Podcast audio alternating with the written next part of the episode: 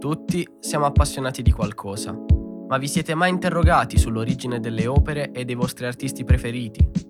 Siete nel posto giusto. Benvenuti o bentornati a Storia Arancio. Io mi chiamo Domenico e mi piacciono le storie. Oggi parliamo dell'ultimo consiglio lasciato da Charles Bukowski agli aspiranti artisti, in particolare scrittori, tramite il suo epitaffio. Sulla sua tomba, infatti, lo scrittore ha voluto far incidere la frase Don't try, non provarci, solo due parole che però racchiudono nell'interezza la sua peculiare filosofia, scaturita dal suo vissuto altalenante. Pur avendo infatti raggiunto la fama in vita ed essendo adesso riconosciuto come uno dei più influenti autori del Novecento, la sua carriera è stata una ripidissima scalata, che lo ha reso più disilluso e cinico di quanto già non lo fosse nei confronti dell'esistenza. L'infanzia viene segnata da un padre violento, che picchiava frequentemente lui e la madre, e dal mancato inserimento nel contesto scolastico, per colpa del razzismo dei compagni che lo deridevano costantemente per essere figlio di immigrati tedeschi, fatto molto evidente dall'accento e dal vestiario di Bukowski al tempo. In adolescenza il problema sociale si protrae, sviluppa una grave forma di acne di cui porterà i segni per tutta la vita.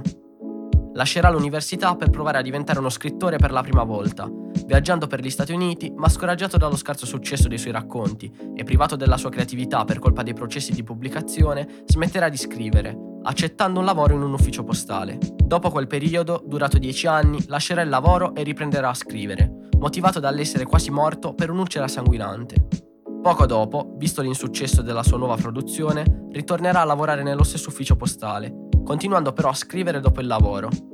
Finalmente, dopo anni, i suoi nuovi racconti iniziano ad essere pubblicati su delle riviste emergenti, ma per molto ancora rimarrà uno scrittore di nicchia, senza poter vivere facendo quello che ama, fino a quando, insistendo, riuscì ad accumulare abbastanza lettori interessati e a 50 anni, quando chiunque avrebbe pensato fosse finito, firma un contratto editoriale e lascia definitivamente il suo lavoro d'ufficio.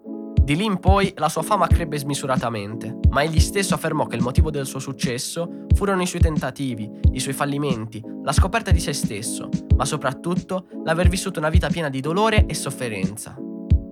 Ma quindi perché un uomo che ci è riuscito, una storia di vita così romantica, ci consiglia di non provarci? La risposta è in una lettera indirizzata ad un amico e collega William Packard, dove spiega che molti provano, provano troppo, imitando, non essendo se stessi, inseguendo fama e gloria, come anche lui ha fatto in passato, collezionando i successi. E poi smettono, messi in ginocchio dalla realtà. Bukowski conclude scrivendo Don't try, but if you're going to try, go all the way. Non provarci, ma se decidi di provare, fallo fino in fondo.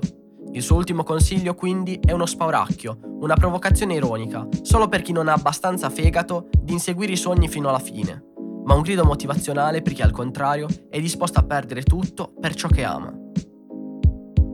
E questo è tutto. Spero di aver risposto alle vostre curiosità riguardanti la genesi di questo artista e magari di aver invogliato qualche dubbioso a spulciare la sua produzione. Questa era la puntata 4 di Storia Arancio. Vi aspetto alla prossima con una nuova storia.